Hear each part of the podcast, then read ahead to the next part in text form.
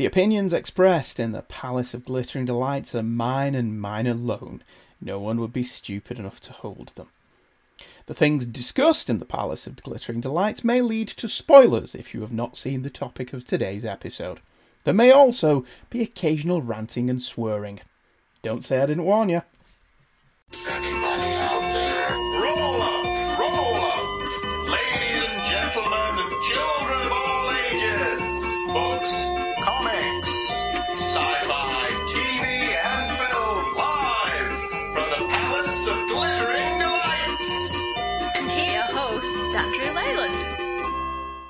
A long time ago, I sent Marvel Comics a pitch for a series of books called Web Spinners Spider Man Through the Decades.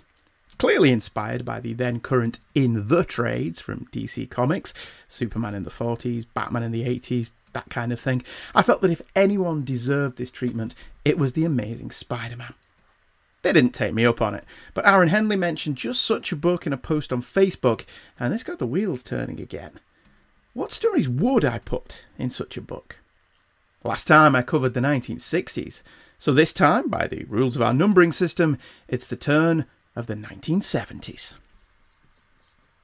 The 1970s was a miserable decade. Glum, full of power cuts, fuel shortages, flares, polyester, and gritty entertainment, the era nevertheless produced some of the finest pop culture of all time.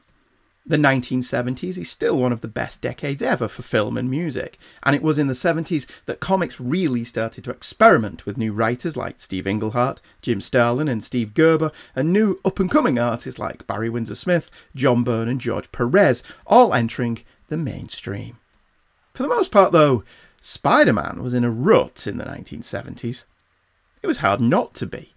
Under Stan Lee, Steve Ditko, and John Romita, The Amazing Spider Man had been a groundbreaking comic book, and whilst Ditko leaving was a blow creatively, commercially the series took off in a way the Marvel Comics Group would never have thought possible only a decade earlier. However, in the 70s, Marvel were in somewhat of a quandary. Spider Man had built its reputation on change. The strip didn't stand still. Peter Parker was aging. If Marvel continued on this route, he'd be in his 30s before the end of the decade. Would the audience be interested in a middle aged Peter Parker? And would the 1970s address this issue in innovative ways, or would it fall into the trap of other comic book heroes, forever doomed to live in perpetual youth, trapped in a cycle of the same tropes, the same stories, the same drama, year after year? Well, we all know the answer to that question. But in times of great restriction, great writers can still come up with great stories. And should this mythical book I propose ever come to fruition, what would we populate it with? I'm glad you asked. As mentioned, the 60s saw Spider Man's popularity rise, and this continued into the 70s. In addition to The Amazing Spider Man, the character would shoot out two more titles into the Marvel Comics line Marvel Team Up and Peter Parker the Spectacular Spider Man. Neither series really blossomed in the 70s, though, and most of the main events and best stories still saw print in The Amazing Spider Man. Case in point, the first story I would choose for this collection Amazing Spider Man issue 88, which was published in the summer of 1970 and entitled The Arms of Dr. Octopus. Dr. Octopus is one of Spider Man's deadliest foes, as the cover copy to this issue attests. We're well into the John Romita run by this point, and Peter Parker is firmly dating Gwen Stacy and even contemplating marriage. The supporting cast are at the most iconic, and this includes the Daily Bugle staff, one of the reasons for this pick. The story is simple. Dr. Octopus has learned to mentally control his arms over vast distances, especially helpful given he is in New York and the arms are in Chicago.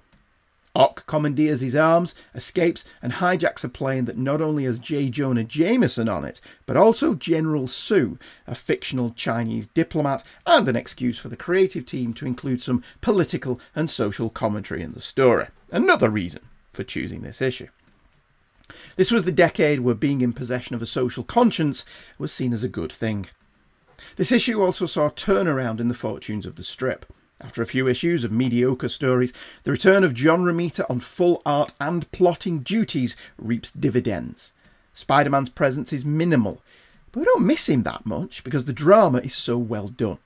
Despite the adversary getting away, it also wraps up the story in such a way as to leave a few dangling plot threads for next time. But they're not necessary to enjoy this as a complete story. It's a great issue with which to open the collection. My next pick would be Amazing Spider Man 99, published in 1971. There are a few reasons for this, but primarily, as I've mentioned before, if there has to be an endpoint to the Amazing Spider Man, then issue 99 is, I feel, the best place for that to be. At this point in the series chronology, Peter believes he has atoned, slightly, for the death of Ben Parker, reunited with Gwen after the death of her father, George, and Peter is seriously thinking about taking the job at Osborn Industries and looking towards the future. He also demands a staff salary from Jonah at the Bugle. This issue really is a great endpoint, as it's the end of an era, and it's very nearly the point that Stan Lee leaves the series. With both of his fathers gone, the character is on the precipice. Go forward or retreat. The story is a nice little slice of life, a coda to the previous 100 or so issues, if we include Amazing Fantasy 15 and the annuals, and is appropriately entitled A Day in the Life of, and is by Stan Lee, with art by Gil Kane and Frank Giacoia. The splash page sums up the issue. This isn't dynamic in the traditional comic sense. There are no supervillains, no action, no sense of dread. It's a character piece, and all the better for it.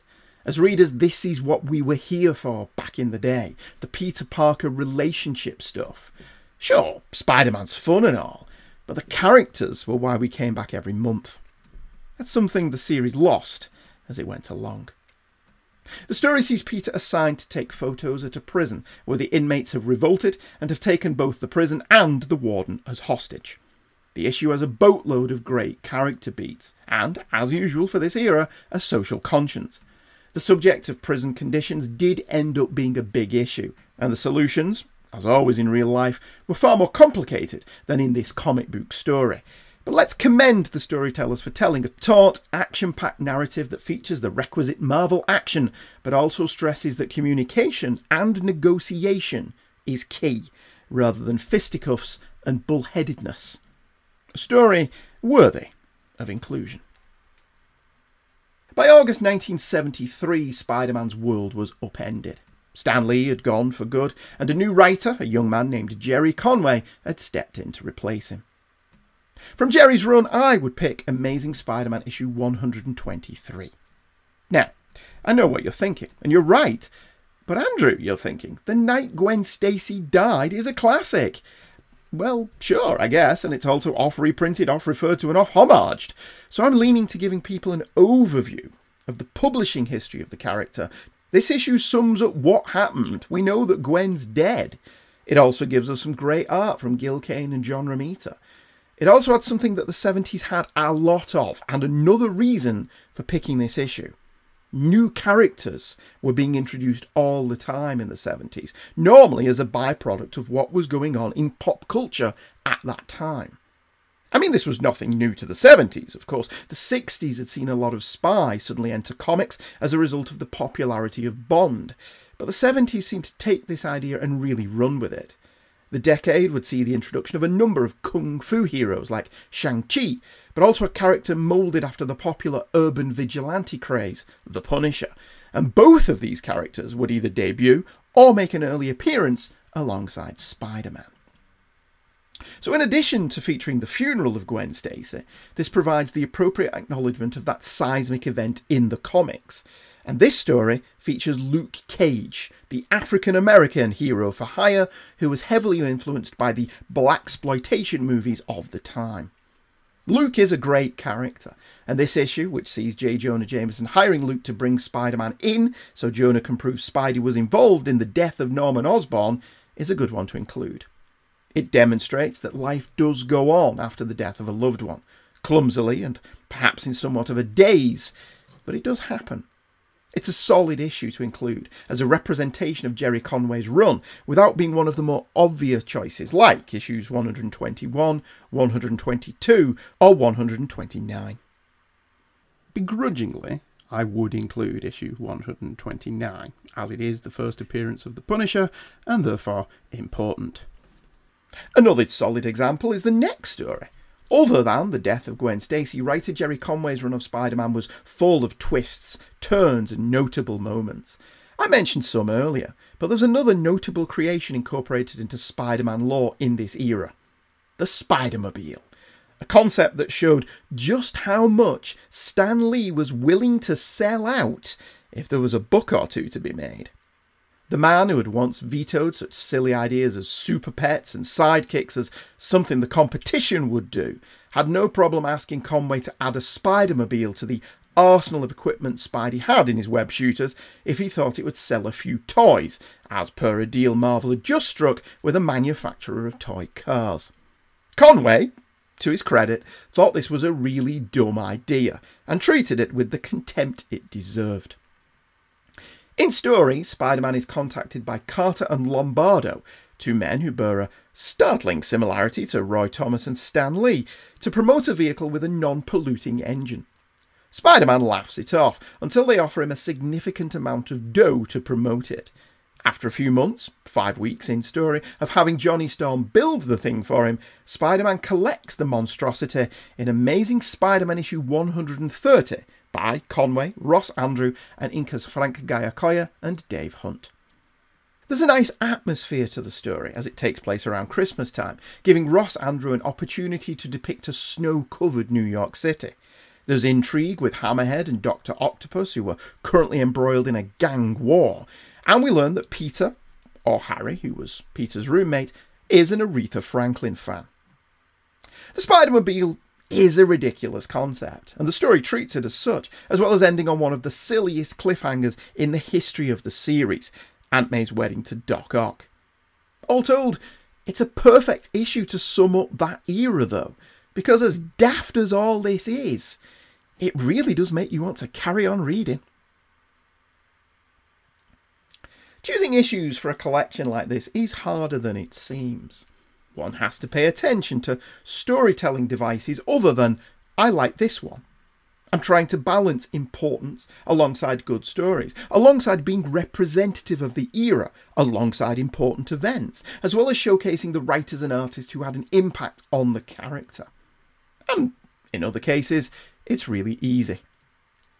Case in point, Amazing Spider Man issue 156, which features comic writer Len Wein, who took over after Conway, artist Ross Andru, who had a major impact on the character, and a story that features a marriage of two mainstays of the strip, Ned Leeds and Betty Brant. Granted, the villain's a Z-lister, but you can't have everything.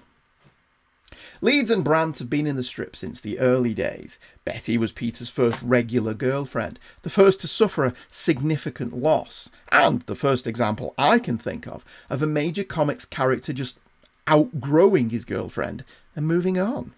Clark Kent wasn't going to leave Lois Lane. Iris West and Gwen Stacy both had to be killed for their respective characters to move on, and Bruce Wayne's girlfriends just disappeared. So to see a payoff for a supporting character like this was a nice treat.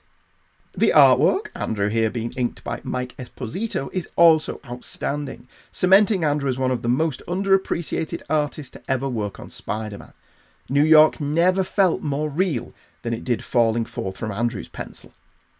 The story is straightforward. Ned and Betty are getting married in the swanky Morgans of Malvern, alongside three other weddings, when they are hit by the Mirage and his gang, who can apparently transport from one place to another.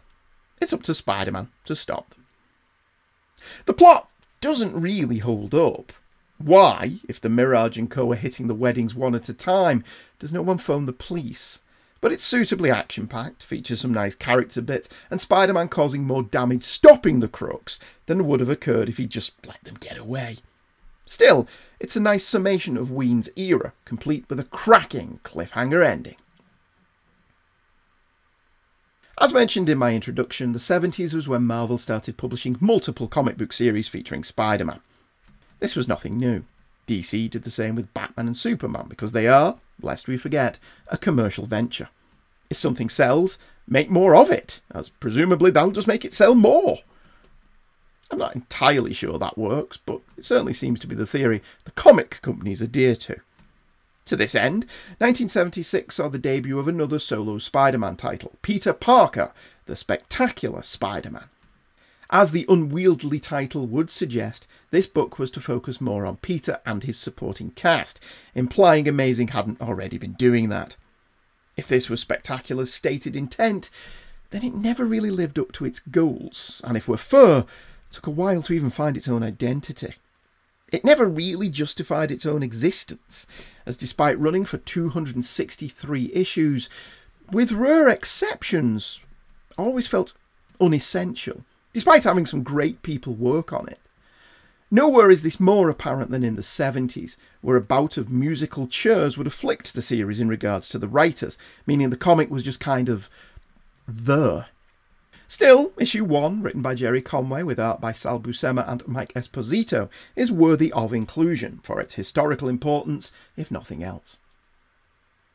Which is pretty much the only reason to include it when I think about it, because this isn't a great story in other respects.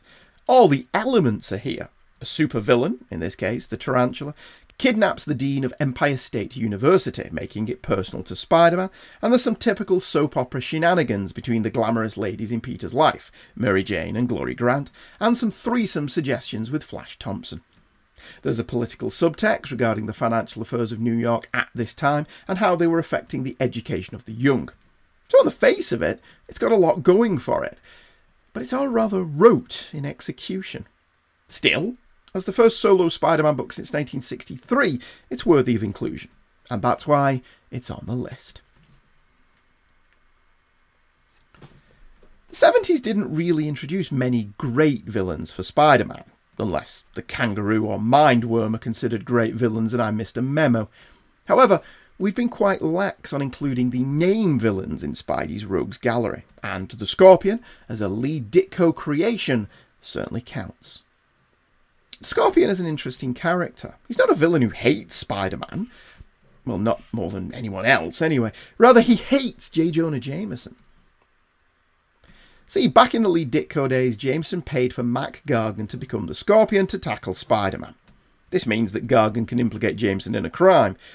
But unfortunately, the experiment backfired because it's a comic book and Gargan is trapped in the Scorpion costume forever. Now, it's best not to look at the Scorpion's motivation too closely. As I mentioned, he can implicate Jameson in a crime. If he'd just gone to the police or a lawyer and brought official charges up against Jameson, a very, very rich and prominent media figure, not only would he have engendered sympathy, but he could have made a lot of money from this whole thing. Still, that wouldn't make for a fun, action packed Spider Man comic, would it? Still Crazy after all these years saw print in Peter Parker issue 21 in August of 1978 and was deep into Bill Mantlo's first run as writer of the series. The art was by Jim Mooney and Mike Esposito, and I've picked this one as representative of how the villains of the 60s evolved in the 70s. This story has the Scorpion rediscover the equipment that made him who he was and use it, hopefully to reverse the effect. Of course, this being a comic book, it backfires again, and he's driven crazier than ever. Hence the title. In terms of Spider Man, the story touches other recent bases. Peter proposed to MJ, but she turned him down. Aunt May has had yet another heart attack. And there are some new characters added to the cast in the form of Hector Elias and his girlfriend Holly. Hector is the White Tiger, and he's a big deal for a while. The story is a solid example of what the strips were like at that moment, and it's perfectly fine. And you know what? There's nothing wrong with perfectly fine. Some stories and characters are intrinsically linked to the locations. Would Fargo, for example, be as effective if it didn't take place in North Dakota? And the car chase in Bullitt could have taken place anywhere, but would it have been as effective shown of the San Francisco location? Spider Man is the same. He's tied to New York. So, in picking Marvel Team Up issue 74, I'm picking a story that couldn't take place anywhere but New York. It's also a really odd issue, and that alone makes it worthy of inclusion. Live from New York, it's Saturday night, is clearly inspired by the Beatles movie Help, and sees Mary Jane and Peter Parker go to a taping of Saturday Night Live. But it all goes tits up when SNL cast member John Belushi receives a magical ring intended for the Silver Samurai. Featuring the cast of SNL at this time, mid 1978, is weird enough, but Stan Lee is the guest host, and Incredible Hulk sidekick Rick Jones is the musical guest, establishing that there are minor celebrities in the Marvel Universe that are big enough to get on national television. Seeing Peter meet his creator is slightly odd, but not as strange as having him share the page with the so called not yet ready for prime time players Dan Aykroyd, John Belushi, Jane Curtin, Garrett Morris, Bill Murray, Laraine Newman, and Gilda Radner. It's also a lot of fun. I have never watched SNL, but I'm aware of it and its place in the live TV firmament in US TV history. So including it in a Spider Man comic cements him as a normal person in a normal world. Well, until the Silver Samurai shows up. The story is replete with continuity issues relating to Peter and MJ's age, and the idea that Stan Lee is a big enough celebrity to host SNL in the Marvel Universe. But it's delightful because it means Peter Parker must be aware that Stan makes comic books about Spider Man. This is meta level stuff long before writers like Neil Gaiman and Alan Moore and Grant Morrison would make it their stock in trade. All of this stuff could tie you in knots as well, so I'm not worrying about it. And I suggest that you don't either. Chris Claremont's script is fine, although not as funny as it should be, and the art by Bob Hall and Marie Severin captures the likenesses of the actors well, for the most part. I'd follow this up with another issue of Team Up, issue 79, which came out in December of 1978, and is here because it's that rare beast. A good issue of Marvel Team Up. As a title, Marvel Team Up is very hit and miss, often having to jump through hoops to explain why the notorious non team player Spider Man would happily join forces with any Reed, Sue, or Ben every month, while still telling a story that often had no consequences. As such, there are few genuine classic issues of Team Up, especially in the 1970s. There are exceptions to every rule, though, and the exception in Team Up's case was a short run by X Men writer and artist Chris Claremont and John Byrne, and the very best issue they produced was The Sword of the She Devil, which also, probably not by coincidence, brought along X Men inker Terry Austin to the party. Byrne never had a better inker than Austin, and the art is spectacular. The story sees Mary Jane taken over by the spirit of Red Sonja to prevent Gath from resurrecting and taking over New York. This is a genuine hidden gem from Team Up, one I don't think gets a lot of love, which is a shame, as it's Claremont, Byrne, and Austin at the top of their game. I liked it so much I devoted an entire episode to it, Christmas Just Gone, so go back and listen to that if you want more detail. There may be rights issues with reprinting this story, but I'm sure that now Marvel has Disney money, they could sort that out, as this deserves to be seen. The next pick is here due to the longevity of the character the story introduces rather than any outstanding quality the story may have in and of itself. That character is the Black Cat, and the issue is Amazing Spider Man 194, her first appearance.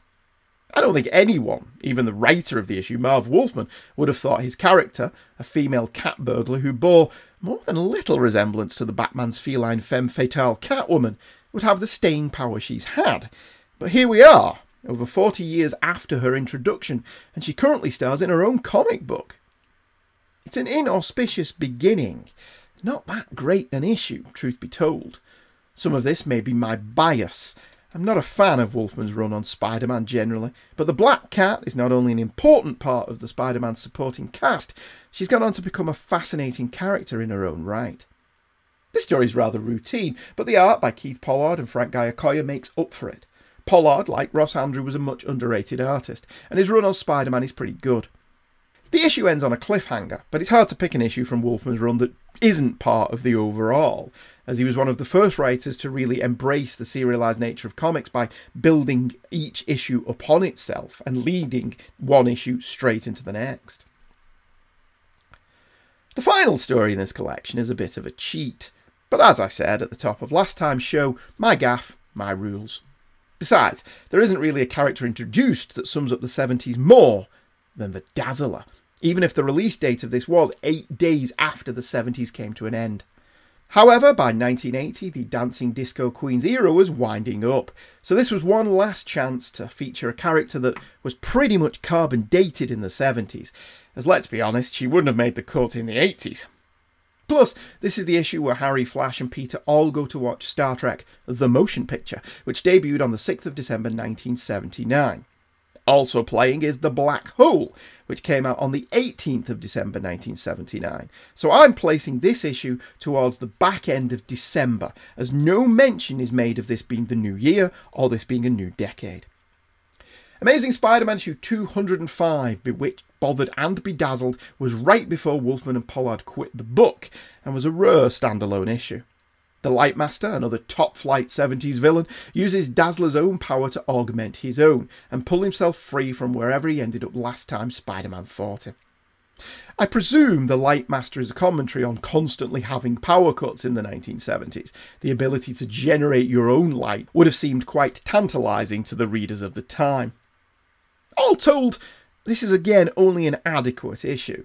But the Dazzler was pretty much the prototypical 1970s character, so it felt right to include her. A lot of 70s creations were designed to capture the times more than any other era, and such is the case here. The Dazzler is a disco era singer akin to ABBA, wears tight silver spandex, glitter ball boots, roller skates, and kiss type face paint. The Farrah flick is present and correct. She literally is every 70s icon rolled into one character, which is sadly already falling out of favour as the 1980s hove into view. As such, she is a notable inclusion here, a representation of how maybe creating a character so redolent of the fads and trends of a particular moment can actually end up backfiring. Well, till those fads and trends come back again. So there you go. My picks for the best of the 1970s collection. Some obvious, some not, but all great. Well, mostly in their own way. What would you pick? Next time, the 1980s.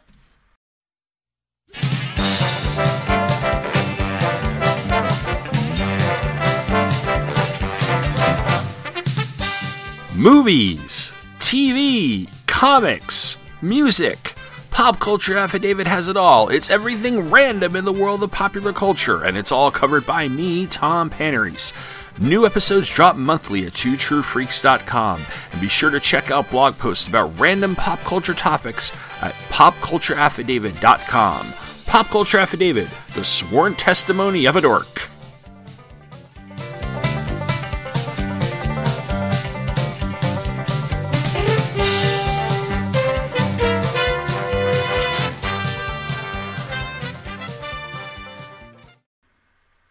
Okay, should we delve into the email snack? Snack? I, I, I don't know what that means. Rob McCarthy's emailed in. As much as I love some Superboy stories by 1986, Byrne was totally right to not use Superboy. What did he ever add? Um, I think didn't he add the whole all of the Lex Luthor backstory came from Superboy, didn't it? Um, I mean, as whatever you may think of that backstory, all of that came from the Superboy strip. And I think Lana Lang and Pete Ross. So I think it's unfair to say he didn't add anything. I think he did. I just didn't really care about him, so I was quite happy to have John Byrne remove him from the ethos. But you know, that's just us, Rob. Um, I like nearly everything about actual Man of Steel. Even Businessman Luthor was fun before it got overplayed and made Superman look weak. But there was something that I like so much I love that it got done, but I think Superman it can't be in my head canon. Living parents? That's great. Oh wait, you can't do that. Superman's the guy who helps all day but comes home to crushing loneliness. It's not my Superman. It's better. And it also saved the best thing from Superboy, although pre Crisis Power was better dressed. Uh, yeah, that's another thing as well, that it did have an alive Ma and Pa Kent, which went on to influence the uh, the the Man of Steel reboot, didn't it? Thank you, Rob. Our next email, Dave McKelvin has emailed in. Greetings, Andrew. Greetings, Dave. I was 30 years old when John Byrne's Man of Steel appeared, and to be honest, I hated it at the time. See, that's the reaction I want. I had grown up through the Silver Age continuity and continued through the Bronze Age, also reading as much Golden Age stuff as I could lay my eyeballs on, up through the ending of the Silver Bronze Ages with Crisis on Infinite Earths, and the, to me, dreadful Whatever Happened to the Man of Tomorrow. So a hard reboot that erased so much of what I had loved for my life to that point felt like a hard slap across the face. Because it was the only game in town for Superman tales, I read the miniseries and continued with the new versions of Action and Superman, and eventually came to a sort of détente with this creation. It wasn't the Superman I had long loved, but it was what I could get, and years later, with repeated reboots and new continuities, I came to a grudging fondness for this era of not quite my Superman, but it ain't the worst. It's always interesting to hear people of different ages and tastes talk about how they came to read Superman and when, and what characteristics of the hero they like or dislike. With age and experience comes wisdom and letting go of old and unprofitable grudges, I suppose. There's one point from your talk that I want to comment on. You wondered at one point why Jor-El called himself a human, since he's not human, he's Kryptonian. Well, don't most people call themselves human? Not to distinguish themselves from inhabitants of other planets, but to distinguish themselves from animals. I think, for example, that the words many first peoples in the Americas use for themselves translate as people or humans, and I wouldn't be surprised that that is true for other areas of the globe as well. We often use nationalities to distinguish ourselves from the people of other nations, but not necessarily within our own countries. Wouldn't Kryptonians call themselves people or human when talking to other Kryptonians and reserve Kryptonians to distinguish themselves from alien people? Most people of Earth don't call themselves Terrans or Earthers unless they were trying specifically to distinguish themselves from aliens from other planets, whose names for themselves might very well translate as human. I might be completely off base here, but that's my perspective for what it's worth. Dave. No, I, I suppose that's a valid point. It just seems to me that human is a very, well, human term. And it just seems to me that, like you say, aliens don't refer to themselves as humans they call themselves whatever they are Klingons or Romulans or whatever. And whilst you are correct, there would be, unless Krypton is one of those, Krypton is one of those places like on Star Wars where the entire planet is just, they're just Kryptonians. There's no different nationalities, which wouldn't necessarily be a bad thing, I think, in some cases. Um, then, yeah, I just, I don't know, the word human just stuck out to me on this particular reading. It didn't bother me when I was 14 it hasn't bothered me at any other time that I've read the comic. Just on this particular one time that I was reading it, it just stuck out as, as a bit odd. But, you know, it's not a deal breaker. And as you point out, it could easily be yes, maybe that's the word for for whatever, and it's just as per Hodgkinson's law of planetary parallel development, they just developed the same terminology as well as looking like us, which, you know, again, is just as unlikely as using the term human. It is what it is, is I guess what I'm saying. But thank you for emailing in. I do appreciate hearing from people who were there at the time who didn't like it because it's interesting how cyclical fandom is. Um, I mean, obviously, now we just go on YouTube and rant for four hours about it. But you know, it's glad I'm glad that you eventually came to enjoy it because I I do think that, that that was my Superman. You know, I like you. I read the earlier ones because I was just at that age where I trans over. I transferred over. I didn't, you know, come in with Byrne's Superman like other people did. But it was that version of Superman that I I responded to the most, rather than the slightly cold, slightly clinical alien stranger in a strange land that he'd been portrayed of as before. But thank you for emailing in. Thank you, Rob, for emailing in. Next time, I'll be looking at the 1980s. I had hoped that this would be a, a, daily thing over summer like I did last year, but it doesn't look like that's going to work out for many and myriad reasons. But anyway, if you want to email me in, heykidscomics at virginmedia.com, let me know what your experience with Man of Steel was. Let me know what you would put in a web spinners collection of Spider Man. That would be great. Uh, and I'll see you all next time with the 1980s. Take care. It's going to be fine. Goodbye.